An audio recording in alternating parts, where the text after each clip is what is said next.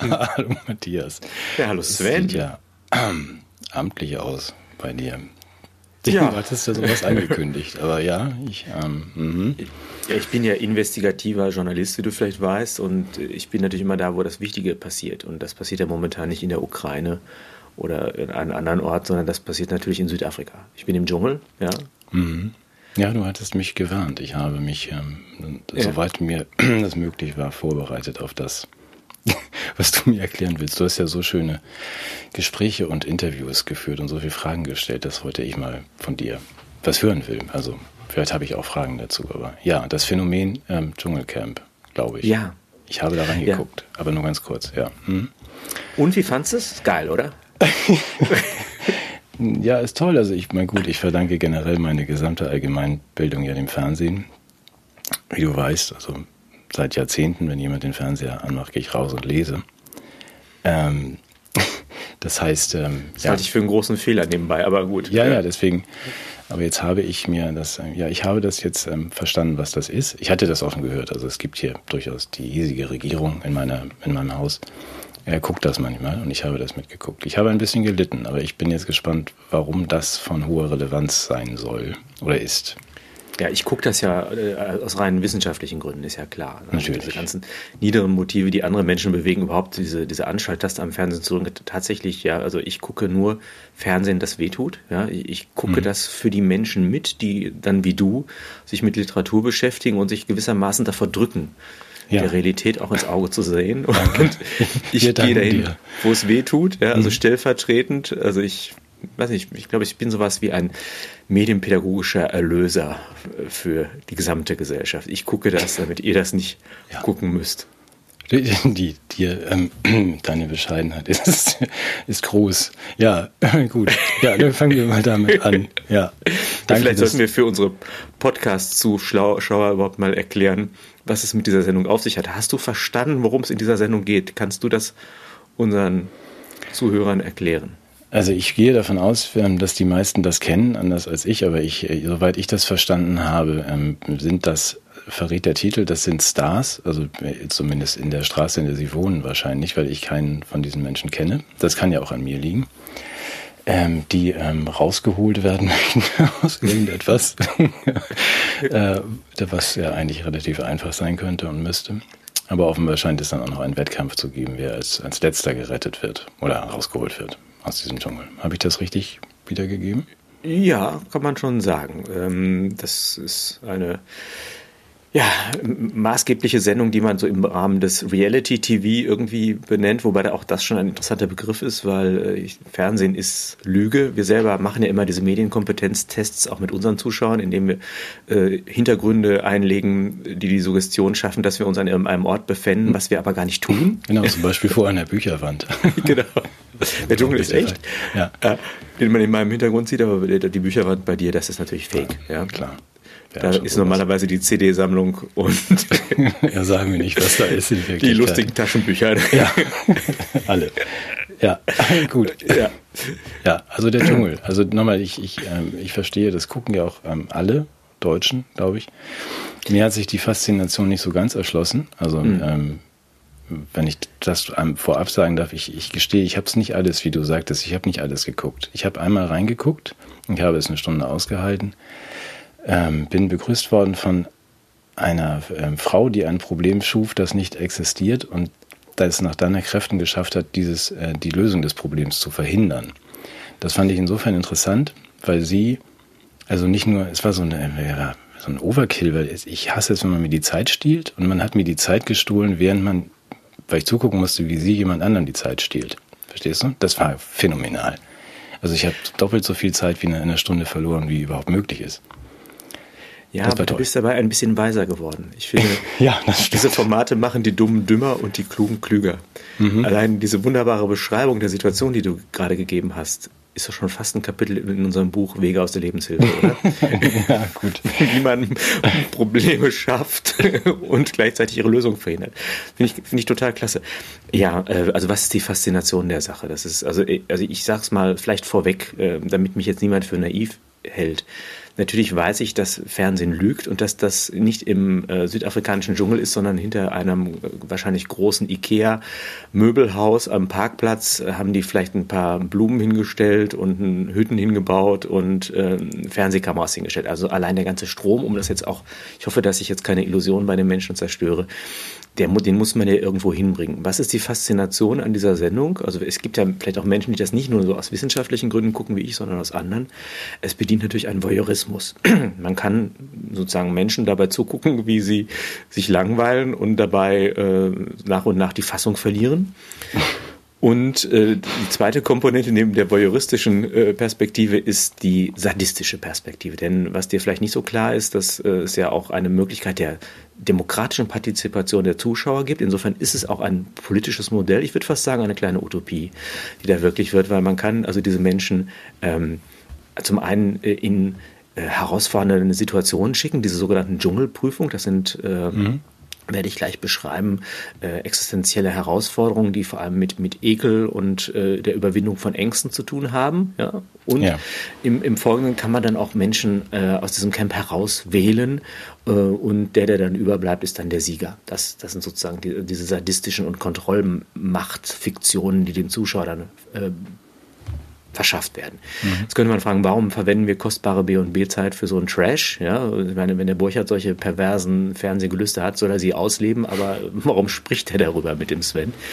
Äh, meine These ist die, dass das Format eigentlich eine Vision ist und ein Spiegelbild unserer gesellschaftlichen Verhältnisse. Ob es sozusagen produziert wird, um uns auf eine Gesellschaft vorzubereiten oder ob es sozusagen aus der Luft greift, in welche Richtung unsere Gesellschaft steuert das will ich jetzt hier mal offen lassen, aber ich halte das tatsächlich für eine, für eine ganz äh, signifikante Form der, der, der Kultur, die sich zu betrachten lohnt, wenn wir verstehen wollen, wohin der Weg geht. Das ist, das ist vielleicht erstmal, ich glaube, dass wir im Grunde ein Brennglas der ganzen Utopien des Abendlandes in diesem Format haben, aber eben in der, in der Trash-Version im Grunde so aufgezerrt in so ein ganz hässliches Spektrum. Ich, erstmal interessant, wer geht da überhaupt hin? Also welche Stars? Du hast das schon in Anführungszeichen gesetzt. Das sind ja anonyme Weltstars, könnte man fast sagen. Mhm. Menschen, die ähm, sich hier da dem Ganzen aussetzen. Und das Format, wenn man das beschreiben würde in einem kulturhistorischen Zusammenhang, ist die Freak Show. Freak Show sagt dir was, oder? Ja, ja, klar. Also was es liegt nicht, aber es liegt nicht an mir, dass, es, dass ich diese Leute nicht kenne. Also nein, nein. Stars. Okay, gut, das ist schon mal beruhigend. Ja, aber wir müssen, glaube ich, Freak Show erklären, wenn. Äh, ähm, besonders begabte Menschen oder anders begabte Menschen, die ähm, können wir das so irgendwie beschreiben, bis wir so ein Bundestag oder eben halt dieses äh, Dschungelcamp, dass man sagt. Nee, das wäre eine übertragene, übertragene äh, Verwendung des Begriffs Freakshow. Die Freakshow ist ja eine Jahrmarktattraktion, mhm. wo man äh, Menschen, die in ihrer äußeren Erscheinung abweichen vom vermeintlich normalen Bild, den Menschen zur Schau stellt, zur Erschütterung und auch zur sexuellen Erregung. Achso, also, ist das hier der Fall? Ganz kurz einhakend, bitte. Also das, das kannst du gerne weiterverfolgen. Ich wollte gerade mal den, den ja, das merke ich. Nee, es ist, ist ja schon auch erschütternd. Also Freakshow, das ist, ich glaube, das sind Dinge, die wir heute, wo wir heute sicherlich sehr achtsam und äh, fürsorglich umgehen würden. Das war natürlich auch eine Möglichkeit, sich zu verdingen für jemand, der vielleicht eine, eine Deformation am Körper hatte oder was ich, die bärtige Jungfrau, äh, der, der, der, der, der größte Zwerg der Welt oder sonst irgendwas. Also da gab es dann verschiedene Formen des Zuschaustellens von Abnormitäten vermeintlich. Und das hat natürlich das bedienten Voyeurismus und ist eine Jahrmarktattraktion. Genauso sind diese Menschen ja nicht als Stars da, sondern sie sind da, weil sie eine bestimmte Form von ja, Exzentrik und Abweichung zeigen. Also wenn man das so möchte, wenn man es mitleidlos sagen würde, würde man sagen, die Menschen, die sich da einfinden, sind der Ausschuss der Medienmaschine, die eigentlich zusammengekehrt wurden, irgendwie in, einem, in einer Lagerhalle von RTL, weil man mit ihnen sonst nicht mehr viel anfangen konnte die werden jetzt recycelt, ja, in diesem Format nochmal irgendwie ein letztes Mal durch die Mangel gedreht und ausgebeutet mit einem Versprechen von, von Medienaufmerksamkeit und so weiter. Das ist natürlich ziemlich zynisch. Wenn man es böse sagt, äh, handelt es sich dabei um Isotope ähm, der europäischen Moderne, weil bestimmte Fiktionen des Menschseins dort in ihrer Lächerlichkeit vorgeführt werden. Also zum Beispiel finden wir dort Menschen, die sich auf dem Wege der plastischen Chirurgie äh, einer, einer Verschönerung hatten zuführen wollen. Und ja. ja. Hast, hast, hast du da was gesehen in der, in der Zeit, dass du da. Ja, ja, ich habe so einiges gesehen, aber. Und hat, ein, war alles wunderschön, oder? Ja, ich bin nochmal, ich bin äh, völlig unbeleckt, was diese Dinge betrifft. Ich habe den, den einen Herrn kannte ich ja auch schon vorher, auch mit irgendwelchen komischen Maskierungen. Also das, ja, beeindruckende, der beeindruckende Harald heißt er, glaube ich. Genau, ähm, der Harald. Ja, und das ist also ja, gar nicht, wir sprechen jetzt in der mitleidlosen Perspektive und da muss man eigentlich sagen, da ist jemand, der, der eigentlich entstellt ist durch das, was er, wo er versucht hat, sich selbst zum Projekt zu machen, mhm. ist er gewissermaßen sein eigenes Ungeheuer geworden äußerlich was in einer gewissen Dissonanz steht zu seiner seelischen Verletzlichkeit und Schönheit. Das, möchte, das, das kommt gleich. Also ich bin jetzt in der mitleidlosen Perspektive. Aber mhm. es sind vielfach Menschen, die sozusagen versucht haben, äh, durch die Investition in den eigenen Körper äh, sozusagen medialen Wettbewerb bestehen zu können. Nicht so wie wir beide, die jetzt so wie wir sind, ja, höchstens auf der Ebene des Shampoos nochmal an uns arbeiten. ja, ja, dieser Bart ist auch nur aufgeklebt, nein, also rein tätowiert. Wie bei Verstehe, Herrn, genau. Lückler, ja. der hat ja auch sehr schöne, ja. Ja, und, da, das, und, man sieht halt das Scheitern dieser Fiktion. Also wenn der Mensch versucht, sich selbst zum Projekt zu machen, dann kann es sein, dass er eben auch möglicherweise sich dabei entstellt und äh, entfremdet. Und was ich interessant finde auf der Ebene, das ist sozusagen auf der äußeren Ebene nachvollziehbar, ist auch die, auf der Ebene der Sprache. wenn man sich das mal anguckt, sind das, ist das viel Blabla, aber es finden sich die Trümmer sozusagen des, des aufklärerischen Emanzipationsgedankens. Also es gibt Leute, ich bin so wie ich bin, ja, ich will mich hier selbst verwirklichen äh, und so weiter. Das ist, also auch, das ist wirklich so die, die, die, der letzte in der Kette der stillen Post, ja. Also mhm. am Anfang hat Kant gesagt, wage dich deines eigenen Verstandes, ohne die Anleitung eines anderen zu dienen.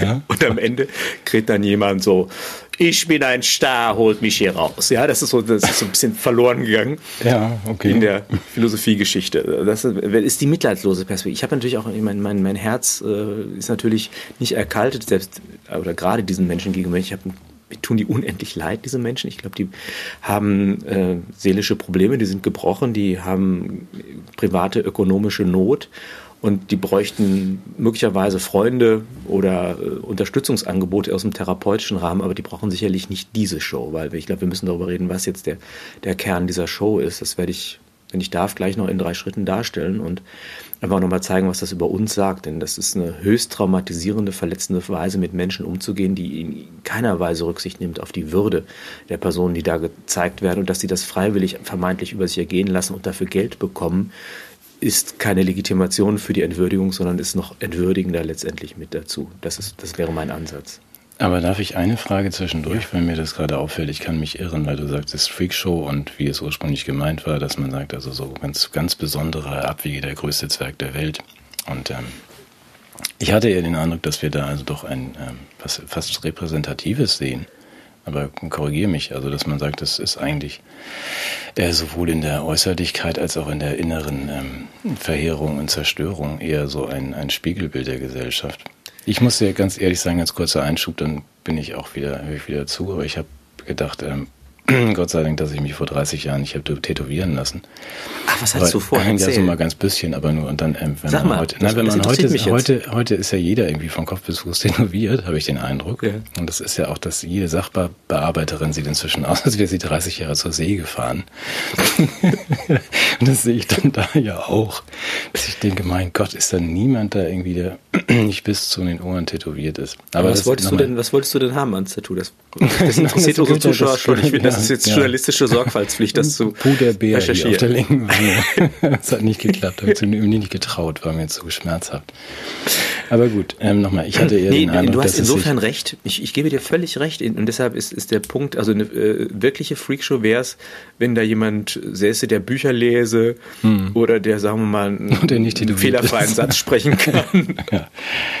Ja. ja, das meine ich eben. Und das ist am Spiegel der Gesellschaft. Wir haben natürlich sozusagen, die Freakshow ist sozusagen umgekrempelt worden. Das, das ist wie bei Douglas Adams, dieses Haus, äh, dessen Wände sich nach außen öffnen oder das Innen außen ist so, im Grunde ist das Dschungelcamp repräsentativ für die Gesellschaft. Das sind die Freaks, sind wir. Mhm. Das ist übrigens auch damals schon bei den Freaks-Shows äh, schon so gewesen, dass die Leute eigentlich, die vor den vermeintlichen Ausstellungs- äh, Scheiben standen, die waren viel ekelhafter. Das kennen wir von David Lynch, der Elephant Man und all diese ganzen Geschichten. Äh, das war schon immer so, dass die, die Freaks und die, die, die Monster oft an der anderen Seite sind. Das ist ein interessantes Motiv, aber ich will das gar nicht so sehr verfolgen, sondern eher zeigen, wie wir ein, ein gebrochenes Verhältnis äh, sozusagen zur visuellen Präsentation und äh, zu, zu, zur Schaustellung von Menschen, das scheint mir der Aspekt zu sein, mhm. hier gewonnen haben. Warum sehe ich darin einen Spiegel der Gesellschaft oder auch dessen, was kommen mag? Es ist letztendlich, das ist mir heute Nacht noch eingefallen, das, wovon du immer sprichst, das ist eine Art äh, unbeleuchteter Wildpark, in dem die sich befinden. Ja? Also die Situation ist die, dass sie dort ähm, fernab von jeglicher Form von Zivilisation und Technik, zumindest isoliert, dargestellt werden. Äh, das nennt man in der Soziologie Cultural Island, also eine kulturelle Insel, wobei das nicht die Insel ist mit einer besonderen Kultur, sondern die Insel, die im Meer der Kultur frei von Kultur ist. Mhm. Und damit ist auch wieder ein altes Motiv eigentlich berührt, was ja auch die grüne Politik immer wieder inspiriert, nämlich der rousseauische Gedanke zurück zur Natur.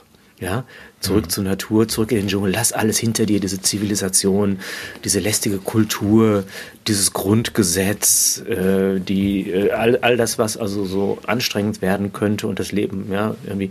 Und damit ist auch nochmal verbunden so, wer dahin geht, der kommt in die Wahrheit, der kommt zu sich selbst. Ja, der schüttelt alles ab und findet dort sein Wesen. Das wird auch als Bildungsgeschichte erzählt. Das ist interessant, auch das sind so Narrative, die da nochmal ausklingen und nachklingen in dem Rahmen.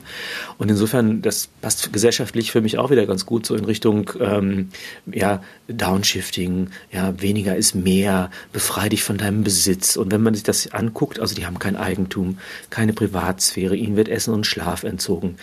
Sie haben eine uniformierte Kleidung haben äh, ihre bisherige soziale Rolle komplett verloren. Also die tragen das nicht mit. Das haben die noch so als Erinnerung. Ja? Also so wie wir vor Corona habe ich mal das und das gemacht. So. Aber das ist eigentlich nur noch ja. so etwas, dem man dann hinterherwinkt. Ähm, sie haben im Grunde keine sinnvolle Beschäftigung. Sie werden mit ziemlich absurden Dingen irgendwie bei Laune gehalten. Also sowas wie Kultur, Recht, Bildung, all diese Optionen sind ihnen damit auch entrissen.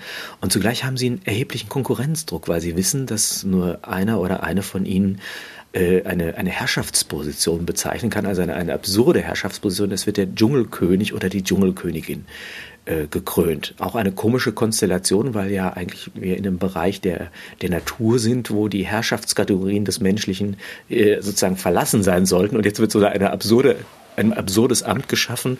Sozusagen der, äh, der Feudalismus kehrt zurück in Form dieser, dieses absurden Dschungelkönigs. Also das zeigt auch letztendlich, welches Bild die von uns haben im Hinblick auf politische Partizipation. Also wir sollen nicht mehr mitgestalten im politischen Raum. Also unser Traumziel ist der Dschungelkönig.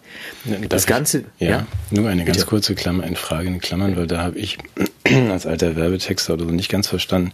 Da finde ich den Titel der Sendung etwas unglücklich. Ich mache die Klammer auch gleich wieder zu, weil ja äh, holt mich hier raus, wenn das das Ziel ist, dann ähm, müsste nee, es ja eigentlich darauf hinauslaufen, dass einer rausgeholt wird und der Rest wird von irgendwelchen Löwen gefressen oder bleibt drin.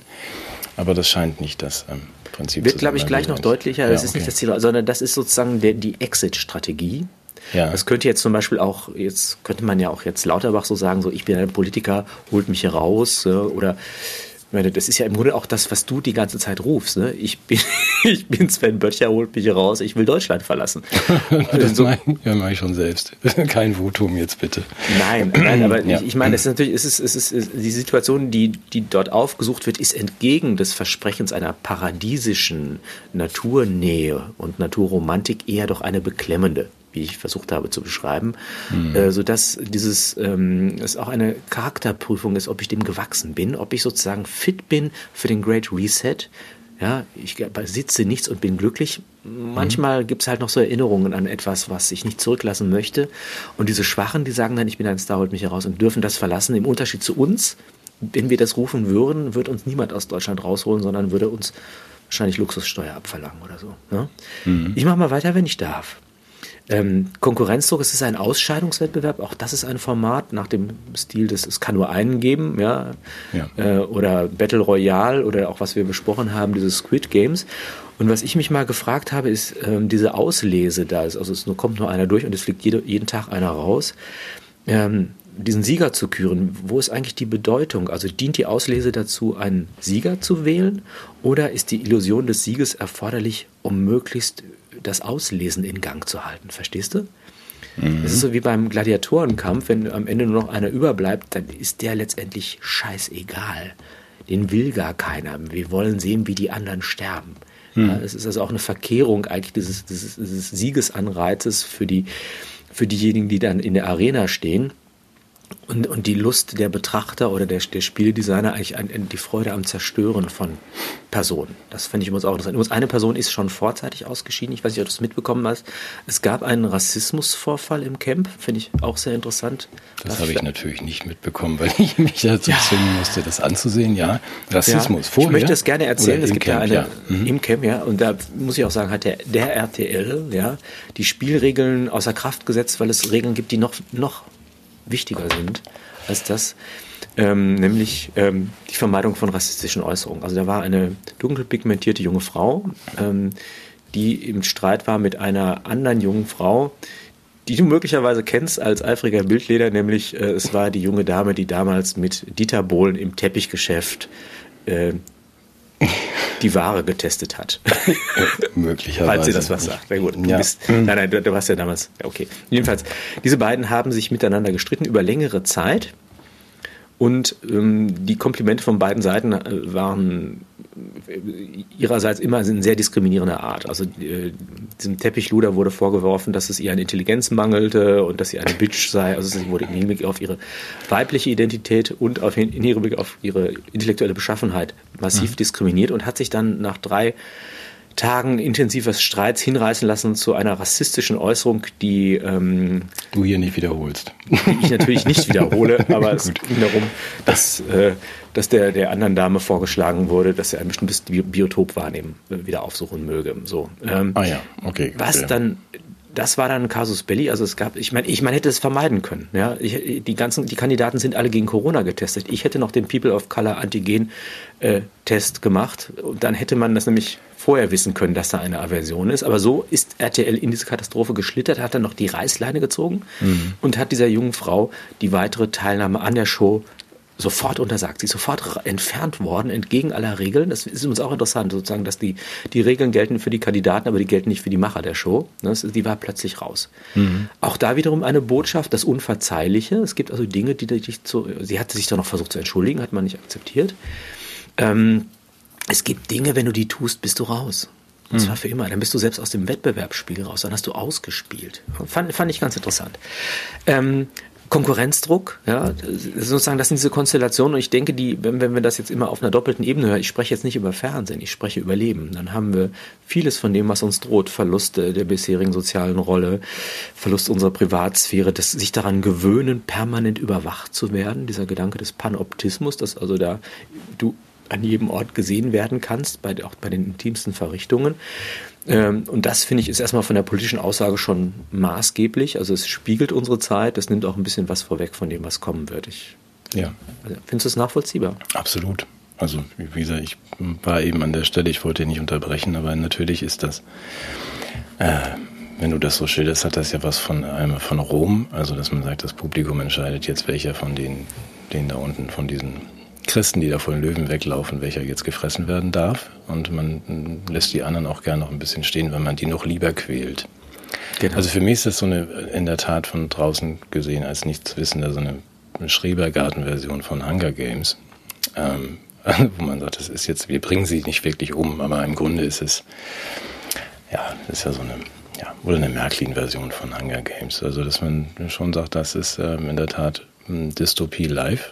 Das ist das, wo, vorausschauend, was auch auf uns zukommt. Wir können uns ja schon mal daran gewöhnen. Also so interessante. Ich habe das ja jetzt erstmal nur in, als Phänomen beschrieben. Ich wollte jetzt mal die Modelle noch nennen, die da am Werke sind, weil das, das Format ist ja nicht vom Himmel gefallen, sondern das hat ja eine Tradition. Da sind ja Diskurse eingeflossen, die das stabilisiert haben. Das ist mhm. deshalb, äh, ja, Schrebergarten und vielleicht gerade deshalb vermeintlich ungefährlich, weil alle sagen, na ja, ist ja, ist ja nur Fernsehen und so. Aber ich, ja, ich, ich finde, nee, nee genau. ist es halt mhm. nicht, ne, genau.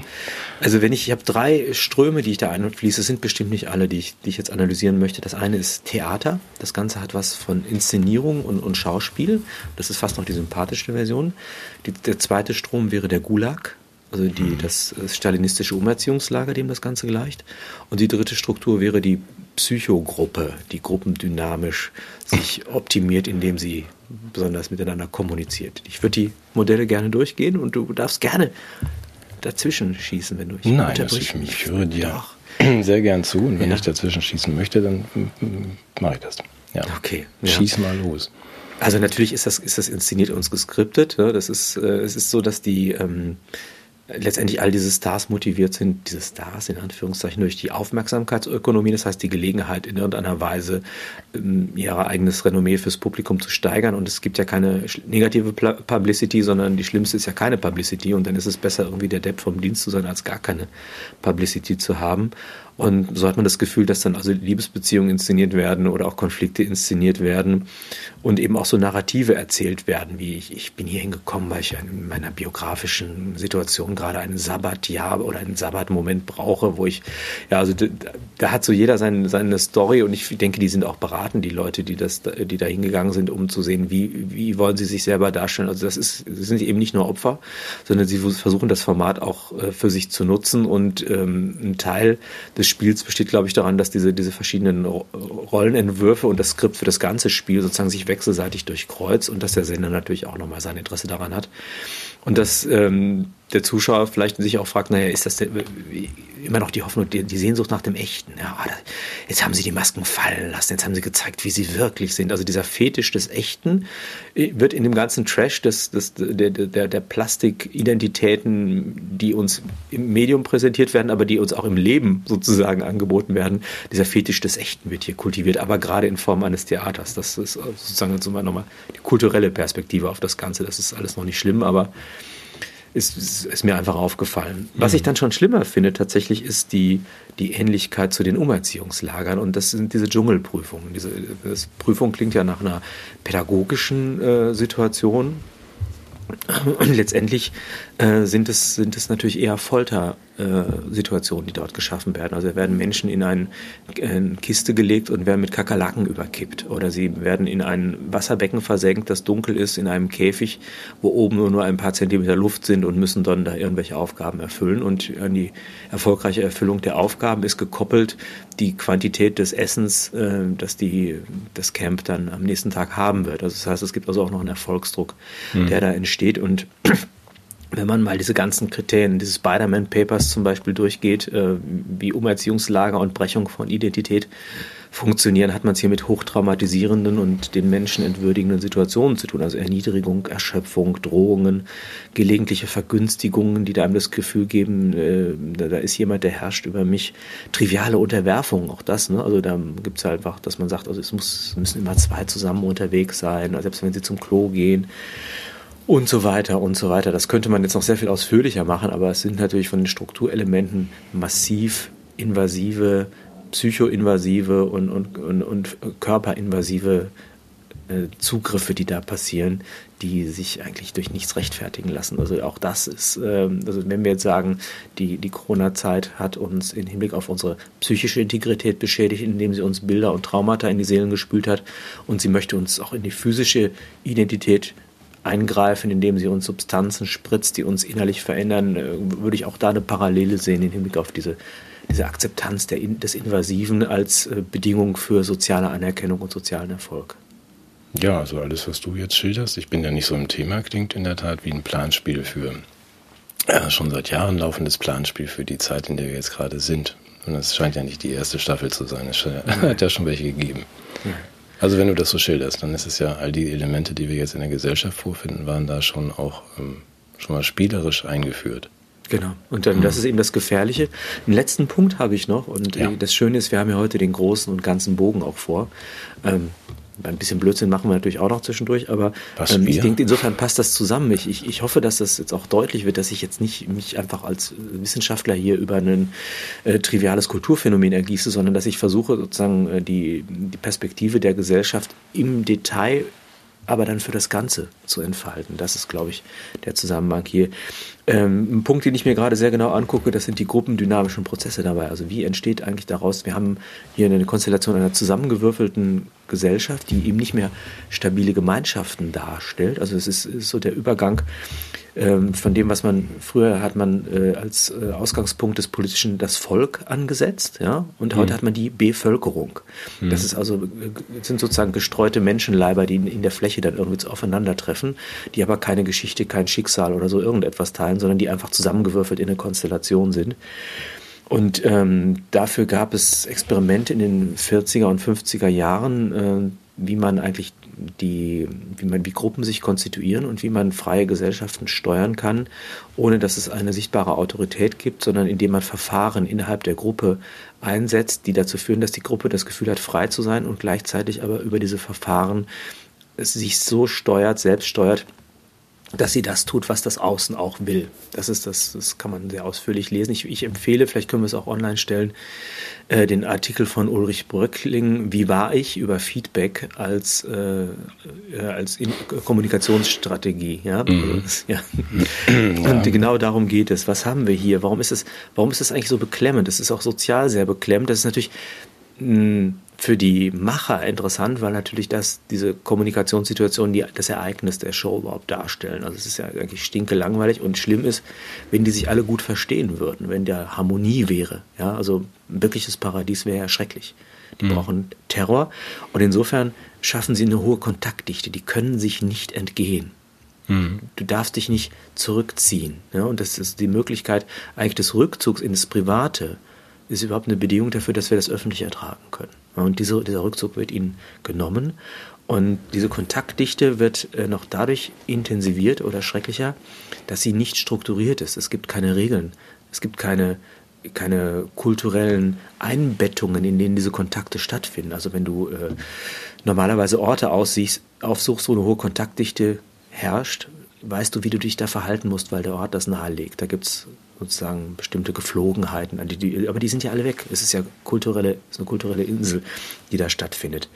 Das Ganze wird auch noch äh, ergänzt durch einen Intimitätszwang. Das heißt, du wirst mit den Exkrementen des anderen konfrontiert, du bist ihnen ausgeliefert und hast auch keine Möglichkeit, dich diskret zurückzuziehen, beziehungsweise sich dem Druck des anderen auch zu entziehen.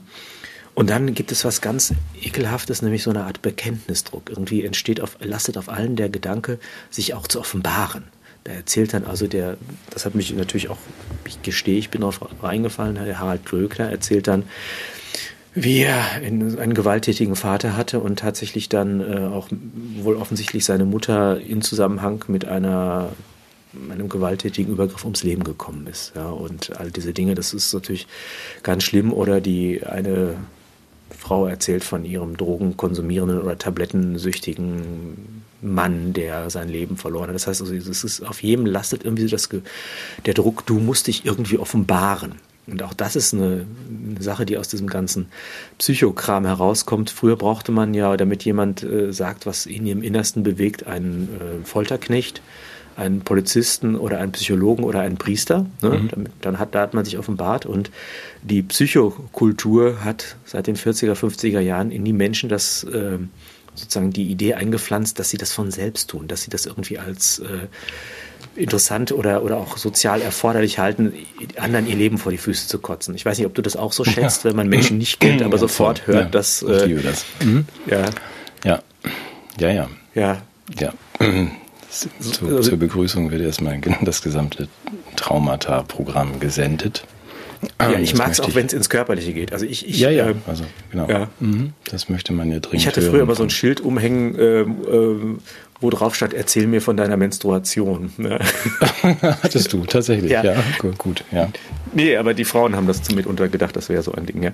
Und äh, das ist, das ist auch sozusagen schematisiert worden. Äh, das ist interessant, das ist das Johari-Fenster. Das ist nach, äh, wie heißt er, Joseph Luft und Harry Ingham benannt. Und zwar ist das so ein, ähm, ein Quadrat, was vier Quadranten unterteilt ist.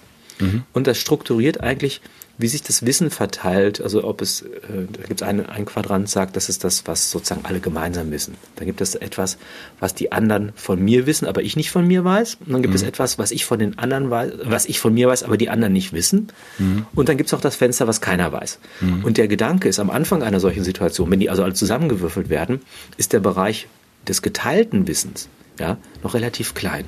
Und damit der wächst, gibt es jetzt zwei Strategien. Das eine ist der Bekenntniszwang, also was hier als äh, Bekenntnisdruck beschrieben wird.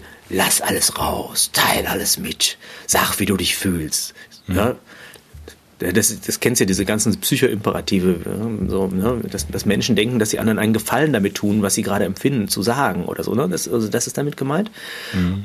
Und der andere Aspekt, wie du sozusagen diesen Bereich, was du selber nicht von dir weißt, wie du den erfährst, ist Feedback geben. Zu sagen, pass mal auf, ist dir schon mal aufgefallen, dass wenn du sprichst, immer so ein bisschen Spucke durch die Luft fällt oder äh, übrigens, wenn du läufst, das sieht von hinten total komisch aus, weil du so watschelst, du hast O-Beine.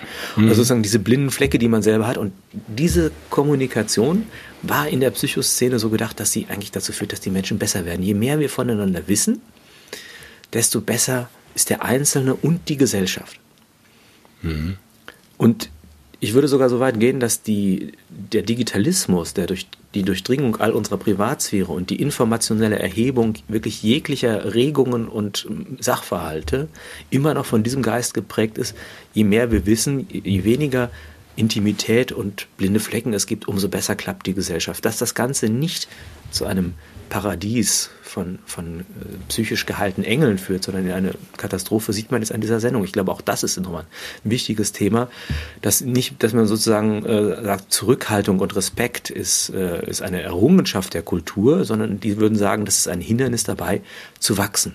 Ja, mhm. Ich habe für mich selber nochmal entdeckt, wie, was, wie kostbar eigentlich Taktgefühl ist. Ja, mhm. Dass man also auch wirklich spürt, ob es jemand verletzt, ob man ihm etwas sagt und all diese Dinge. Aber sozusagen auch die kommunikativen Paradigmen, die hier durchexerziert werden, erinnere mich erschreckend an das, was ich auch an Gesprächen unter jungen Leuten so mitkriege, wenn, wenn man das mal verfolgt. Also ich will jetzt sozusagen nicht, oder auch Alten, ja, Hippies, Kulturszene und so weiter und so weiter. Aber wenn ich dann mal ganz kurz, also ich denke hier die ganze Zeit, ich höre dir zu, das sind jetzt zu viele Fragen, die ich im Kopf habe. Ich versuche es mal mit einer vom, vom Ende. Ähm, dieser, also zum einen habe ich den Gedanken im Kopf, dass wir diese, die Abschaffung der Privatheit, das beschäftigt uns ja aus anderen Gründen. Also wenn ich das richtig sehe, ist dieses Format äh, ausgesprochen erfolgreich und wird von zehn Millionen Leuten oder Deutschen geguckt, auch schon seit vielen Jahren.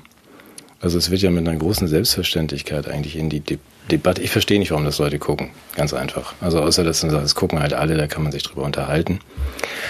Also ein bisschen der Lagerfeuergedanke, aber ansonsten wird da ja was relativ Gefährliches hineingetragen in eine Selbstverständlichkeit, wenn man sagt, das ist doch, äh, das haben wir ja förmlich gelernt bei dem Programm, das wir gemeinsam schätzen und lieben, mit einer hohen Quote ausstatten, dass man sagt, Privatheit äh, wird völlig überschätzt. Das ist ja der, die Abschaffung der Privatheit ist der erklärte Wunsch von Google. Vielleicht kommen wir nochmal zu denen, also den Veranstaltern dieser Sendung hier. Ähm, und äh, ja, also dieses äh, aufzubrechen und zu sagen, das ist ja wohl selbstverständlich, dass wir keine Privatheit haben. Und zweitens, dass wir jedes Geheimnis offenlegen, äh, so schmerzhaft es auch sein mag. Was uns beide stört, also dass man sagt, dass jetzt bei der ersten Begegnung mit jemandem, der auf Stichwort dann 60 Minuten mir Dinge erzählt, die ich nicht mal nach 60 Jahren von ihm hören möchte, ja, also nach 60 Jahren des Zusammenlebens. Das, das, wollte ich nicht wissen. Deswegen sagte ich vorhin, als ich eingestiegen bin in diese Sendung für anderthalb Stunden, habe ich gleich ganz viele Dinge gesehen und erlebt, die ich, die ich lieber nicht gesehen hätte. Ja, genau. Und äh, ich gesagt, das ist peinlich genug, wenn es ähm, zwischen zwei Menschen passiert, aber das sollte nicht vorgeführt werden und nur gar nicht vor acht Billionen anderen. Und das zeigt, wie intakt du eigentlich noch bist. Ich glaube, eine Idee hinter diesen Formaten ist die Desensibilisierung für das Ungeheure. Also mhm. so wie man sagen kann, dass die Ego-Shooter auf der Playstation einem die Hemmung nehmen, auf das Körperschema zu zielen, denn normalerweise äh, wäre, wäre man gehemmt, auf diese Form zu schießen, aber mhm. es ist eine Desensibilisierung, wenn ich permanent das Ganze gemacht habe. Es gab ja auch dieses Projekt America's Army, wo ein Computerspiel tatsächlich auch von der, von der Armee selber gestaltet wurde, um zu gucken, was das mit Menschen macht. Also mhm. wie auch immer, ich, also, wer, wer kann man machen. Ich glaube auch nicht jeder, der das tut, der wird zum, zum Killer, aber es ist einfach eine Desensibilisierung, die stattfindet. Und genauso haben wir eine Desensibilisierung im Hinblick auf das Intime und Private von anderen Menschen. Mhm. Ja, also ist, Voyeurismus ist das eine und zu, zum anderen ist aber auch die Scham oder auch die Rücksichtnahme, nicht die Scham im Sinne von, ähm, ja, dass äh, ich, die, die müssen sich dafür schämen, was sie tun, sondern ich sollte das eigentlich gar nicht sehen, das geht mich nichts an, ich wende mich von dem ab. Ja, und wenn deswegen. sich jemand in mir nicht in einer nicht angemessenen Weise zeigt, gehe ich davon aus, dass es ihm peinlich wäre, wenn er wüsste, dass er dabei betrachtet wäre. Und ich würde auf Rücksicht, Rücksicht auf diese Peinlichkeit darauf verzichten, ihn zu betrachten. Ne?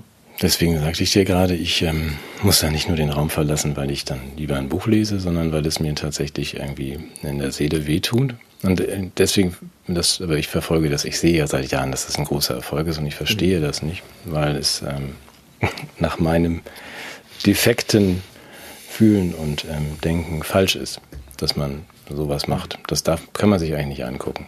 Das kann, kann man nicht tun. Man das ist, das nee. ist wie, ich überlege ja. gerade, was alles in mir kaputt ist, damit ich das. Wenn du das tust, okay. ne, du opferst dich, entschuldige, du hast gesagt, ja. dass du dich für uns opferst und das kann ich ja. Wir, ich schätze das jetzt noch mehr als zu Beginn unseres Gesprächs. das würde mich sehr freuen. Also das ist, war jetzt ja jetzt nicht hier äh, intellektuelle äh, ja, Selbstbefriedigung äh, vor dem Hintergrund einer kulturellen Trivialität, sondern ich glaube, es war eher ein Indikator für äh, eine erschreckende Zäsur oder eine Vorwegnahme dessen, was uns momentan ereilt, auf dem Wege der Unterhaltungs, des Unterhaltungsfernsehens. Mhm. Das, das, kann man natürlich für andere Formate auch zeigen, Big Brother und dieser ganze Kram, auch das waren schon die Sensibilisierungsstrategien, aber es ist, äh, ich, ich finde es erschreckend, also insbesondere die Parallele zu Folter ist mir nochmal deutlich geworden. Und da, wenn man dann auch verfolgt, was aus den Menschen wird, die an diesen Sachen teilgenommen haben, äh, dann hat man schon das Gefühl, also einige fühlen sich gestählt und das schweißt dann auch zusammen. Das ist so ein bisschen wie die Kombattanten, die Stalingrad überlebt haben. Ähm, die sich dann irgendwie zu Veteranentreffen äh, zusammenfinden und dann äh, davon erzählen, wie toll das alles war. Aber letztendlich äh, ist es auch eine Form von, von unbewältigter Traumatisierung, die dabei eine Rolle spielt. Und es gibt eben auch viele, äh, wo man sich denkt, auf der Basis ihrer sozusagen sich schon abzeichnenden psychiatrischen Irritationen, äh, was macht das mit denen? Also das kann doch in keinem Fall gut sein. Und wer trägt dafür die Verantwortung? Also abgesehen jetzt von der, vom Schaden an der öffentlichen Kultur von, von Respekt und Takt, was passiert mit deren Seelen und was passiert mit unseren Seelen, wenn dieses, dieses Modell, und das zeichnet sich ja ab, ähm, wenn wir alle ins Dschungelcamp geschickt werden, gewissermaßen in den unbeleuchteten Wildpark, ohne Eigentum und so weiter und so weiter. Ja, aber wenn ich so die Zahlen mal über, über den Daumen, Daumen peile, dann, ich weiß nicht, wie viele Leute gucken das? 10 Millionen? Nee, wahrscheinlich 8. Ich habe so lange Das lässt nach. Gut, aber dass man sagt, wir, wir haben es hier zu tun, auch in, um mal den können ja vielleicht sogar mal in die in die Realität kurz äh, gehen, über die wir gar nicht sprechen wollen. Diesen Corona-Quatsch, den lassen wir heute ja mal weitgehend weg, aber also wir ja, haben es ja hier zu tun. Ja, ein bisschen, wir müssen ein bisschen schon, aber wir haben, ja. wir haben es jetzt, also wir sind so 10 Millionen irgendwie ähm, äh, Aussätzige, die demnächst gejagt werden, also die sich immer noch weigern, oder 15 Millionen. Und im Grunde hast du das Publikum, äh, das äh, wie auch das äh, Dschungelcamp seit fünf oder zehn Jahren, wie lange es das gibt, weiß ich nicht, verfolgt. Wenn das dann auch acht bis zehn Millionen sind, dann hast du eigentlich schon die Gruppe derer benannt, die das verinnerlicht haben. Also diese ganzen Mechanismen. Also ich rede nicht von den, den 50 Leuten, die diese ganzen, den ganzen Zirkus hier steuern, aber von denen, die darunter stehen und diese, ähm, ja, also die dann jeden, der jetzt noch eine Zigarette auf der Straße austritt, am liebsten irgendwie sofort ins Lager schicken wollen und äh, alle impfen wollen. Da hast du ja eine, für mich eine Überschneidung, also eine tatsächlich eine Enthemmung und eine äh, Nichtrücksichtnahme vor dem Privaten und vor, vor meiner körperlichen Unversehrtheit. Das ist ja nicht die ganze Bevölkerung. Also wir haben hier, glaube ich, 70 Prozent, die so in der Mitte stehen und nicht begriffen haben, dass sie verarscht worden sind seit zwei Jahren. Muss man aufpassen, dass wir nicht so eingleisig sind, dass jeder, der Dschungelcamp guckt, ist jetzt auch. Äh, Nein, das sind ja Teilmengen. Ja, und, und man, ich glaube auch, dass diese, diese Gesinnung sich in subtileren Varianten auch für die Arte-Zuschauer längst bemerkbar gemacht hat. Ich glaube, da gibt mhm. es. Ähm, ich habe eine eine schöne, ich weiß nicht, ob ich es schon mal hier erzählt habe, ich hatte eine schöne Begegnung mit einem russischen Wissenschaftler, der sich äh, nach, der, nach der Transformation des Ostens äh, durch Gorbatschow mal mit dem Einsatz der Medienmogule aus, äh, aus dem Westen beschäftigt hat. Und zwar nicht im Bereich der, äh, der subtilen äh, Kommunikation, sondern im Bereich der Horoskope. Habe ich das schon mal erzählt? Mhm. Ja, und die, die, haben sich angeguckt, also erstmal, wer, wer hat da überhaupt publiziert? Das waren die großen, großen westlichen Medienmogule, die am Start waren. Und dann haben die sich angeguckt, dass im Bereich der, äh, der Horoskope, je nachdem, also äh, für die gesellschaftlichen Schichten, also, also von der Frauenzeitschrift, wie, wie wir sie auch kürzlich lasen in unserem kleinen Magazin hier, bis hin zum, zum großen Uhrenmagazin oder zum Investitionsratgeber, hatten die äh, in die Horoskope hinein Imperative der neuen, der neuen Lebensform hineingeschrieben und haben dann aber auch so modelliert, dass sie die, die äh, Schichtung, die sie sich vorstellen, also die vielen Dummen, die konsumieren, äh, die wenigen, die herrschen, haben sie in diesen Imperativen auch auffinden können. Das ist ganz interessant. Also ich glaube, dass ähm, solche Narrative auch durchaus an verschiedenen Orten in verschiedener Weise dargeboten werden und dass, dass der, der Verzicht auf Trash-Fernsehen einen nicht dazu führt, die Akzeptanz fürs Überwachtwerden äh, zu entwickeln. Mhm. Du, hast du, ganz kurz, hast du da ein konkretes Beispiel? Nein, also für mein Was? Horoskop, wie man dann in Horoskope eingreift, das habe ich nicht verstanden. Also, ähm, also die, du kannst verschiedene Botschaften, so du kannst alles werden, wenn du dich nur anstrengst. Ja, gut, das steht ja in jedem meiner Glückskekse. Ich habe das Gefühl, die kommen aus China oder aus ja. den USA.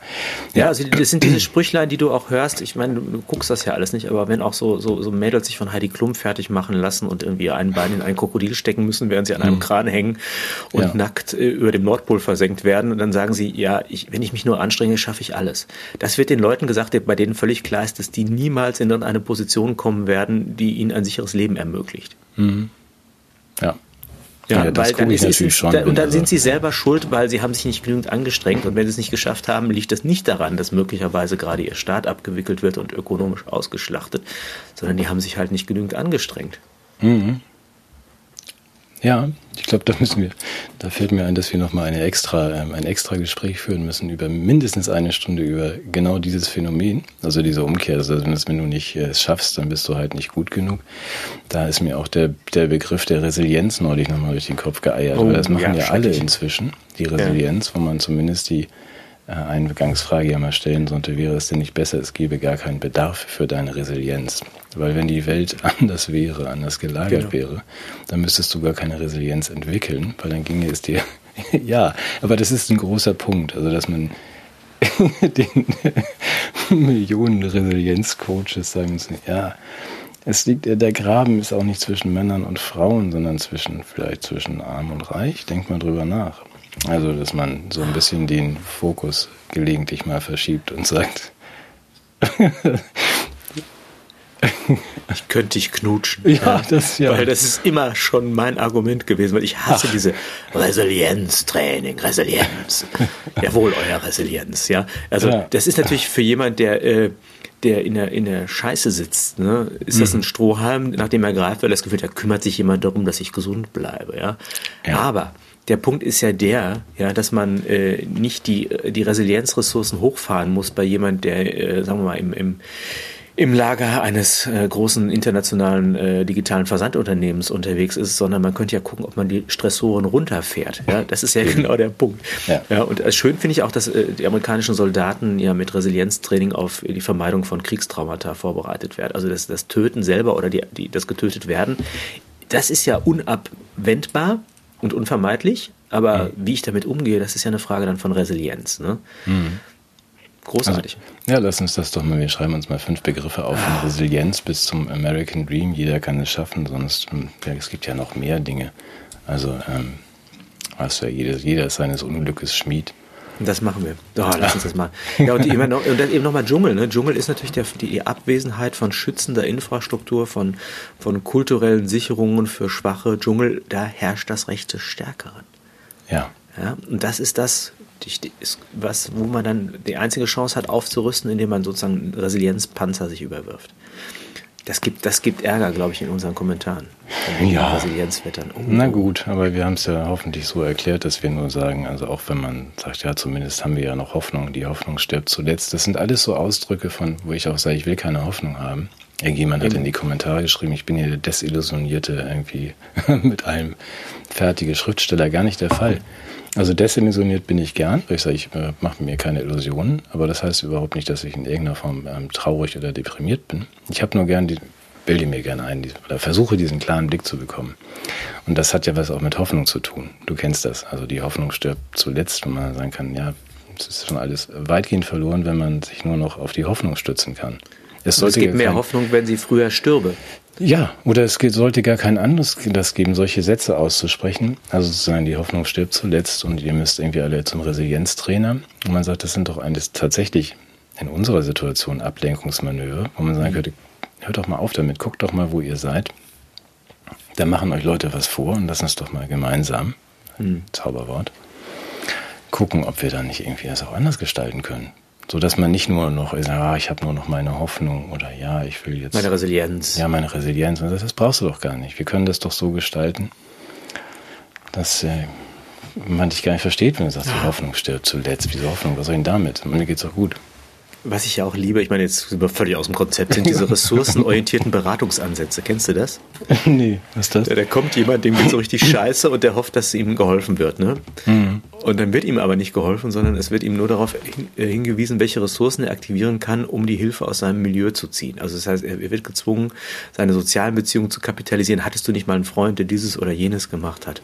Oder mhm. Empowerment, diese, ganz, diese ganzen Programme des, der modernen sozialen Arbeit haben bei all dem, was, was damit sich Gutes verbinden ließe und auch als Zielen äh, oder als Problemformulierung stimmt, haben immer eine zynische, sozusagen eine zynische DNA. Hm. Aber ich glaube, wir halbieren wir, gerade unsere Abonnenten. naja, gut, seid, seid, uns nicht böse. Wir können ja mal, hallo Abonnenten, hallo Zuschauer, hallo Freunde. Es ist toll, dass ihr uns zuguckt und dass ihr uns ja. unterstützt. Ich wollte das vorhin schon sagen. Ich habe auch, also, äh, ich muss das mal gesondert machen in irgendeiner Mail. Ich habe so viele nette Mails, oder wir haben so viele nette Mails gekriegt, aber ich auch. Äh, zu so einigen Punkten, also nicht nur wegen der Dänemark-Geschichte auch. Ähm, mhm es ist wirklich einfach hilfreich und nett. So, und ich fühle mich hier jetzt auch, wir beide ja, uns hört ja keiner zu, aber ich habe das Gefühl, hier ist eine gewisse, ähm, es ist so eine gewisse Resonanz da draußen, die mir gefällt, um uns herum, äh, die für überwiegend freundlich ist und wir wollen ja auch kritisiert werden, also nicht zu sehr, aber ähm, ja, ich fühle mich hier wohl. Ähm, nur wenn wir das jetzt weitermachen mit unseren Resilienzen, dann kommen wir überhaupt nicht mehr zu dem, was ich noch machen wollte. Darf ich? Ja, unbedingt. unbedingt. Ja? Na, weil oh, mir ist gerade zumindest eingefallen oder aufgefallen, ähm, das, was wir jetzt berührt haben, also diese Vorstellung, dahinter steht ja die Vorstellung, es muss doch zumindest äh, denkbar sein, träumbar sein, eine Welt, in der man sich nicht auf Hoffnung und ähm, Resilienz und irgendwie schaffst du es noch, den und den auszustechen, also eine andere Welt zu träumen. Und das, ich glaube, wenn wir jetzt nochmal doch über die ähm, derzeitige Situation beim, beim Wachsen und bei, bei Billy sprechen, dann kommen wir auf einem anderen Weg wieder an diese Stelle, wo ich oder wir beide vielleicht diesen Traum doch nochmal hochhalten könnten. Lass uns das mal versuchen. Ich versuche jetzt den harten äh, Übergang zur Realität. Wir haben letzte Woche, glaube ich, über den Wandschrank gesprochen und ähm, Orangensaft im, im, Wandschrank und äh, über das, ähm, das Amt in, wie ist das? Äh, Forch-Offheim äh, wie man, was man macht, wenn man einen PCR-Test gemacht hat und so weiter. Also mal kurz gesagt, du hast mir zugeschickt und einem, einige haben es inzwischen aufgenommen, dass es eine Anfrage gab an den Bundestag, ähm, wie denn eigentlich, wie viele Impfdosen wir denn eigentlich inzwischen haben. Der, die ist beantwortet worden. Wir haben inzwischen 454 Millionen Impfdosen plus nochmal irgendwie 200 extra bestellt. Zum Hast du das mal nachgerechnet? Weil mich überrascht das jetzt. Wir haben, wie viele Einwohner haben wir nur 80 Millionen? Ja, die, ähm, es geht so ein bisschen auseinander. Es waren 554 Millionen Impfdosen, die wir schon bestellt hatten bis 16.12. Es sind nochmal 110 Millionen Dosen dazugekommen. Ähm, jetzt ist beim Zusammenrechnen kommen auch andere auf andere Ergebnisse als, als du und ich und unser Informant. Das kann man ja abkürzen. Es sind zwischen sechs und acht ähm, Impfdosen vorgesehen pro Einwohner in den Jahren 22 bis Anfang 23. Das ist, äh, also das ist schon alles bestellt. Das erklärt natürlich auch vielleicht, ähm, zumindest zum Teil, warum man über die verkürzten genesenen Zeiten und Impfpflichten redet. Ähm, Australien ist da ein bisschen weiter. Die haben schon 14 Dosen pro Kopf bestellt, habe ich gestern gesehen. Ich würde das nur auch denen, die meinen, diese Pandemie sei jetzt vorbei im im Herbst nochmal ans Herz legen, sich das anzugucken und die Überlegung selbst anzustellen, was das heißt. Also wenn man sagt. Das heißt, die Debatte am Mittwoch im Bundestag äh, letzte Woche, wo es um gesellschaftlichen Diskurs, äh, Gewissensfreiheit der, der, der, der Abgeordneten ging, war äh, sozusagen im Schatten dieser ökonomischen Fakten, die bereits geschaffen wurden. Das genau. heißt, wir haben Milliarden ausgegeben und jetzt haben wir das Zeug schon bestellt, dann spritzen wir es auch rein. Naja, gut, zumindest ist ja, nicht nachvollziehbar, dass man sagt, was haben wir denn mit 500, nee, 664 Millionen, da muss man, ja, also was haben wir mit diesen ganzen Impfdosen, wenn wir sie nicht vielleicht einsetzen wollen? Da wollte ich nochmal darauf hinweisen, wir sprechen ja häufiger über unseren gemeinsamen Freund Bill, oder vielleicht auch noch mein Freund, ich schätze ihn ja so sehr, wie du hat weißt. Hat er dir wieder was geschrieben? Na, er hat uns allen wieder was geschrieben und ich finde es ganz schön, dass er nochmal bekräftigt hat, er schreibt ja ein Buch, wie du weißt. Wir sprachen kurz darüber. Ja, er hat im Herbst ist sein Buch fertig und darin wird er schildern, wie er, er es schafft, dass die Welt nie wieder eine Pandemie erlebt. Und jetzt hat Bill nochmal nachgelegt und präzisiert, was äh, ansteht im, im, kommenden Jahr, also in diesem Jahr, ähm, dass ähm, diese ähm, Koalition für ähm, Pandemic Preparedness, also die er ja ins Leben gerufen hat, die CEPI, ähm, was sie jetzt wieder 150 Millionen in die Hand genommen haben.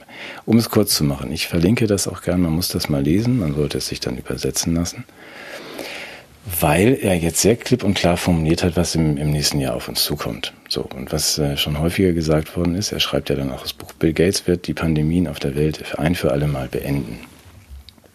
Und zwar mittels eines, ähm, eines ähm, Informationsnetzes, das er schon vor zwei Jahren angekündigt hatte, ja, er schreibt ausdrücklich, wäre es nicht toll, man stelle sich vor, wir hätten schon letztes Jahr diese Methoden gehabt, innerhalb von ähm, sechs Monaten die gesamte Weltbevölkerung dreimal komplett durchzuimpfen und alles zu kontrollieren.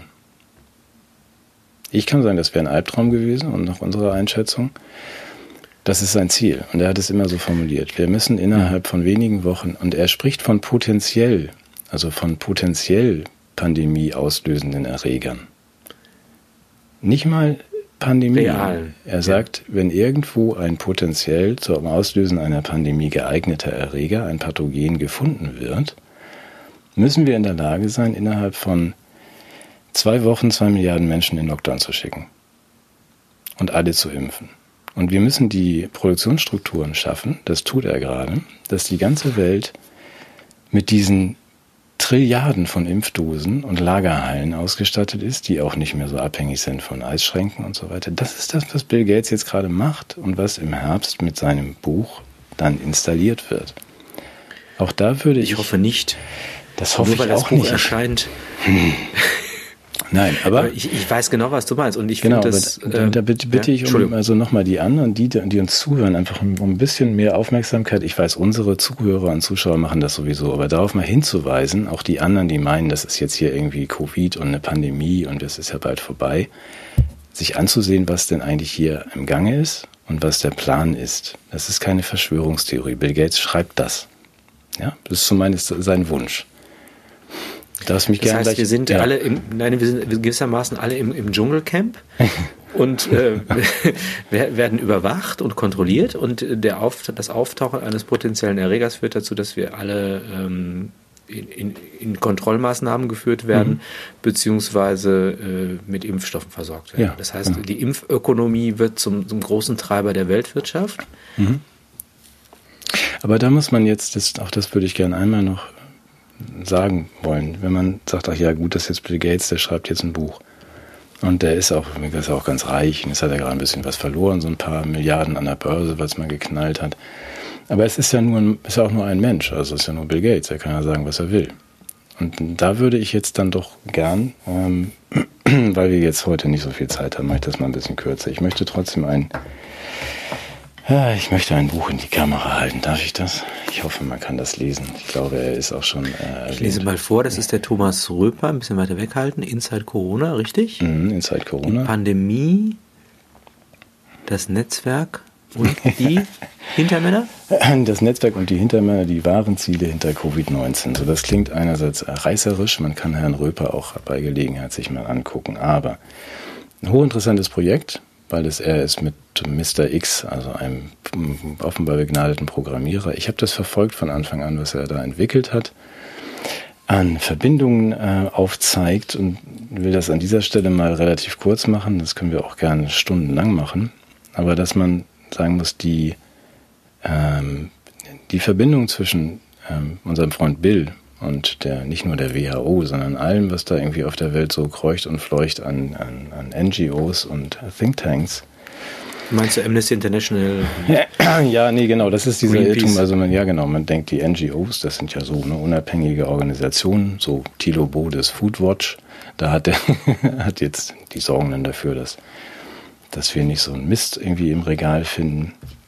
Nein, es ist tatsächlich so mit der Einführung des ähm, diese tollen Idee des Philanthrokapitalismus, was um 2000 zufällig, aber ist auch Gavi 2000 in ähm, Davos gegründet worden. Und diese großartige Idee des Philanthrokapitalismus ist, du spendest ganz viel Geld ja, dass du dem Steuerzahler sozusagen entziehst, du müsstest es sonst als Steuern zahlen, äh, an wohltätige Organisationen, die dir selbst gehören. Und tust dem ja. Volk dann gute Taten an, genau. die es sich hätte selber tun können, wenn du Steuern zahlen würdest und genau. hätten sogar eine demokratische Kontrolle gehabt und jetzt vergewaltigst du sie im Sinne der Wohltat. Genau.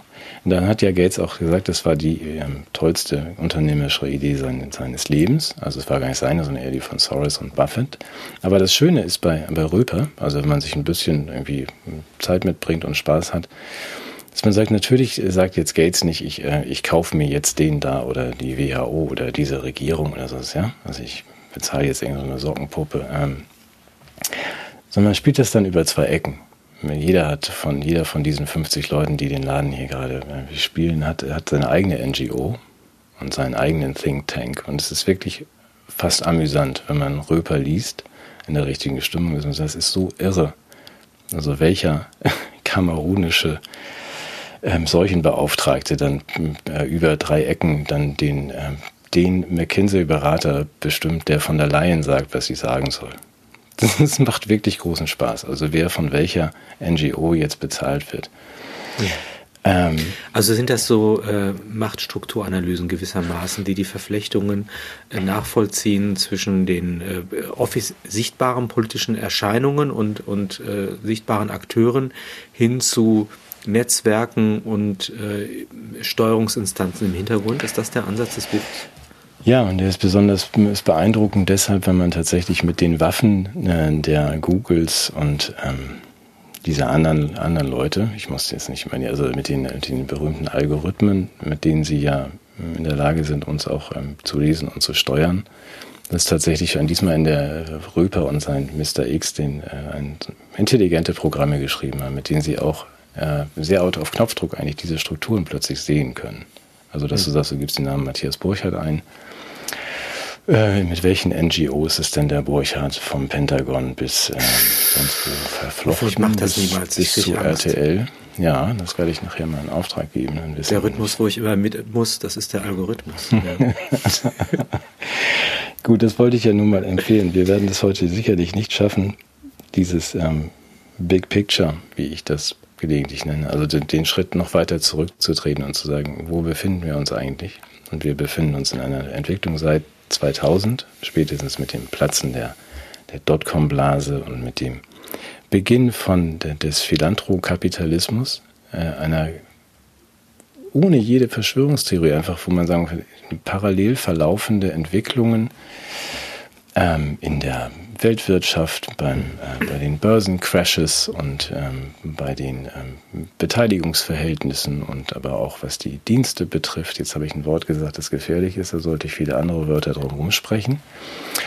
Aber dass man sagt, diese parallel verlaufenden ähm, Dinge steuern, steuern auf etwas zu, das wir jetzt in, in voller Frucht erleben. Ja? Und ähm, Shoshana Zuboff, die kennst du ja auch, also mit ihrem sehr klugen und schon ein paar Jahre alten Buch äh, ja tatsächlich auch dann mal bemerkte, dass es nicht nur so, dass die ähm, in der Überzahl sind und wir äh, outgunned sind. Also die haben so viele Waffen gegen uns. Dass outgunned heißt entwaffnet oder waffenlos? Nee, das oder? heißt so, die haben so, äh, so solche äh, Waffenübermacht gegen okay. uns. Aber dass wir uns tatsächlich, das schrieb sie schon vor fünf Jahren, gar nicht haben vorstellen können, in welcher Form die uns, äh, die uns übernehmen. Und das ist dieser Prozess, in dem wir jetzt gerade sind. Deswegen, um den hier nochmal heute den Kreis ganz kurz zu schließen. Wenn man sieht, was jetzt ähm, unser Freund Bild ankündigt für die nähere Zukunft, und wenn man weiß und sich mal klar macht, auf welchem, in, welcher, in welchem Abschnitt dieser Entwicklung wir uns befinden, seit 2000 bis, sagen wir mal, Endpunkt 2025, dann ist es für mich so, dass wir wirklich gefordert sind. Also wer jetzt noch irgendwie zu dem ganzen Quatsch Ja sagt, ja, es, der muss jetzt Nein sagen. Es reicht nicht mehr dazu zu schweigen. Und wir brauchen dringend äh, irgendwelche positiven, fantastischen Ideen, wie die Welt eigentlich aussehen sollte, weil sonst halten wir uns weiter auf in, in diesem, ne, in diesem Wandschrank Orangensaft und, und mit Inzidenzen. Gehen dann da raus und, und sitzen im Dschungel. Ja, wir landen dann da, genau. Aber genau. Äh, und, und wird dann leider gar keiner mehr rausholen. Darf ich was dazu sagen? Ja, unbedingt. Ich habe jetzt so viel geredet. Ich, nee, ich habe ja auch selbst so viel geredet. Ich finde es großartig. Wir sind, glaube ich, heute auch ein bisschen lang, aber ich denke, die Zeit sollten wir uns nehmen. Also ich finde das völlig plausibel und äh, das wird natürlich diffamiert, äh, weil es als Erklärungsmodell in den Bereich der äh, No-Go-Area von wissenschaftlichem Denken führt. Solche Hypothesen sind unerwünscht im wissenschaftlichen Raum, aber es gibt Wissenschaftler, die das tun. Mhm.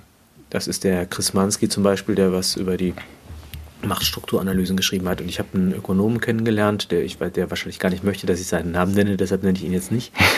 Der hat sich damals mit alternativen Ökonomien beschäftigt, als es darum ging, dass die Märkte ne, so nervös waren und irgendwie da gegen die einzelnen Länder spekuliert haben. So, ne? Das ist ja interessant, so, wer sind eigentlich diese Märkte? Hm. Das, die waren ja, weil die so nervös waren, war ja in Griechenland keine Zeit mehr für demokratische Prozesse, sondern man musste denen ja alles Mögliche in den Rachen werfen. Und was der gemacht hat, ist, dass er mal geguckt hat, wer spekuliert eigentlich da gegen Währungen und so weiter. Und da ist er erstmal auf ein Netzwerk von unglaublich vielen, oder erstmal auf ein Bild von unglaublich vielen Akteuren gekommen und hat dann die äh, Eigentumsverhältnisse rekonstruiert und hat gemerkt, dass es im Grunde dann äh, an zwei oder drei Händen ab, nach, äh, abzählbare Akteure waren, die dann sozusagen ihre ökonomische Macht und ihre politische Macht in Stellung gebracht haben gegen Nationen. Also das heißt, wir haben, wenn wir sehen, es ist sozusagen zwei Sphären, die irgendwie noch eigentlich Orte der Macht sein könnten. Das eine ist der, die politische Sphäre und die ist geknüpft an sowas wie Staaten und, und, und, und Völker und Demokratien und Legitimationen. Und es gibt diese Sphäre des, der privat sich artikulierenden Macht,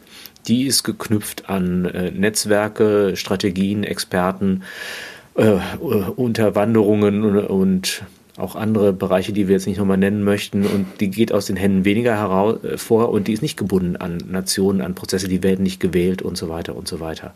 Mhm. Ich bin ganz nah bei dir und ich denke, das sollten wir auch noch weiter besprechen, wie wir damit umgehen. Die Frage, die ich mir jetzt gerade gestellt habe, wem stelle ich, wem sage ich denn dieses Nein?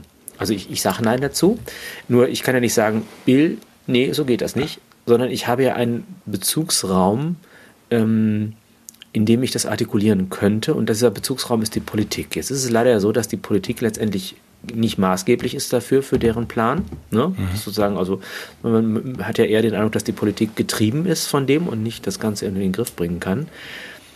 Wärst du einverstanden, wenn ich trotzdem sage, der, das Mittel gegen diese Form von tiefem Staat ist der Staat? Das heißt, die Revitalisierung der politischen Macht durch demokratische Prozesse, durch die Rückforderung des Rechtsstaates, durch die Domestikation, die Zähmung dieser Kräfte durch rechtsstaatliche Mittel, wäre das etwas, wo du sagen würdest, also ich würde sagen zum Beispiel der Verfassungsschutz. Ich ja, würde doch also, diese Angriffe das, auf das, diese das, Instanzen mh. selber auch problematisch finden. Weil es steht ja nirgends im Grundgesetz, dass äh, die Gesundheitspolitik von Herrn Gates gemacht werden soll. Hab ich ich habe es nicht nein, entdeckt. Nein, aber ich glaube, also das auch das. Oder ist das falsch? Ist das naiv von mir? Äh, ich würde das äh, naiv würde ich dich ja nie nennen und ich finde das ähm, eher kühn, dass du da darauf baust oder darauf hoffst. Ich würde das nicht, das weißt du. Ich weiß auch, dass ich ohne gehört zu werden und das ist aber ja nicht nicht weiter wild. Äh, du kennst auch die Forderung nach Schleswig-Holstein. Also ich glaube, man ich muss. Nee, aber es ist ja keine Lösung. Das, ich, lass mich, lass mich, da würde ich dich jetzt echt festnageln gerne. Hm. Ja? Das Problem ist ja, dass du für politische Missverhältnisse, du brauchst ja einen Adressaten. Und sozusagen, du kannst ja haftbar machen, wenn jetzt ganz viele Menschen, also es könnte ja sein, dass die, die, die Wachsung erfolglos bleibt und möglicherweise Schäden herbeiführt. Mhm. Da würde man sagen, weil der Söder, der hat uns aber ja schon in die Krise gequatscht, könnte man ja sagen. Dann hätte man jemanden, den mal haftbar gemacht wird. Die anderen Akteure, die du gerade genannt hast, die kann ich ja nicht haftbar machen. Mhm. Das heißt, ich habe überhaupt keine Interventionsmöglichkeit in einem politischen Raum als Bürger, mich mit denen zu beschäftigen. Und da würdest du sagen, diese Interven dieser Interventionsgedanke ist an sich schon falsch. Wir müssen ja. uns irgendwie unseren eigenen Raum verschaffen. Ja und dann den anderen aber das Feld überlassen und auch, na gut, dann sind wir wieder bei der Schule. Ja gut, okay.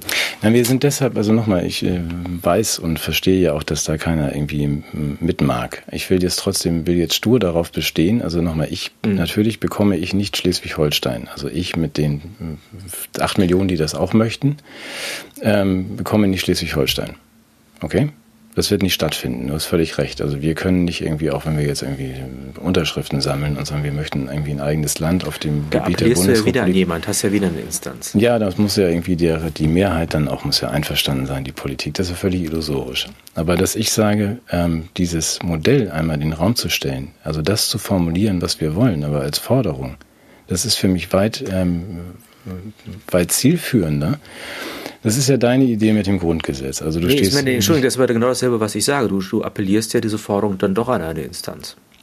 Ja, aber wir haben seit zwei Jahren oder seit eigentlich seit 20 Jahren, das Recht seit zwei Jahren nicht die, ähm, die Kraft zu sagen, äh, wir wollen das mal konkret als Forderung formuliert haben. Also mhm. du weißt es auch, ne? ich bin dann mal drin oder dass man sagt, wir gehen jetzt mal in Generalstreik. Da fehlt was, das werden wir beide ja auch nicht herstellen, auch nicht mit unseren 40.000 Menschen, die irgendwie uns zuhören. Aber mir fehlt diese Forderung. Also, dass man einfach sagt, wir, wir wollen ein anderes Land. Das kann auch das ganze Land sein. Wenn ihr das möchtet, dann sagt doch bitte einfach Ja zu diesem, an diesem Land, das da entworfen wird. Das jetzt nur als Modell, sagt, wir wollen Schleswig-Holstein. So in Schleswig-Holstein gilt nicht nur das Grundgesetz, es gilt auch, dass zum Beispiel keine Daten gesammelt werden von Facebook mhm. und Google. Und wenn die uns dann sabotieren, gut, dann bauen wir das halt nach und machen das selbst. Mhm. Und auch viele andere Dinge dass man das, dieses ganze Dschungelcamp-Denken, das lassen wir einfach nicht zu in die äh, Strukturen, die wir da schaffen. Wir nehmen natürlich viele der staatlichen Strukturen ohne den übergroßen Behördenwasserkopf, nehmen wir auch gerne mit. Mhm. Es geht ja nicht ohne irgendwie eine Form von Regeln und Strukturen, das ist mir schon klar. Aber diesmal als Vision in den Raum zu stellen, zu sagen, das ist doch das Land, in dem wir tatsächlich gerne leben würden. Ja, weil da kosten die, muss ich nicht im Krankenhaus irgendwie nicht unterschieden, darf der jetzt rein oder nicht. Und Viele, okay. viele Dinge. Verstehe, das hat ein Bildungssystem, verstehe. das jeder sofort abnickt und sagt, ja, das ist ein gutes Bildungssystem. Absolut. Das kann man doch formulieren. Und wenn ich, es nicht formuliert vielleicht hatte ich dich auch missverstanden, weil du, weil du mit diesem Nein äh, ja, aber wenn du das nicht, hast, das sind wir bei der Story, wenn du das nicht entwirfst genau. und sagst, das ja. ist das Bild, ja. auf das wahrscheinlich auch viele Menschen einsteigen würden und sagen, ja, warum ist das eigentlich nicht so? Das ist doch gut.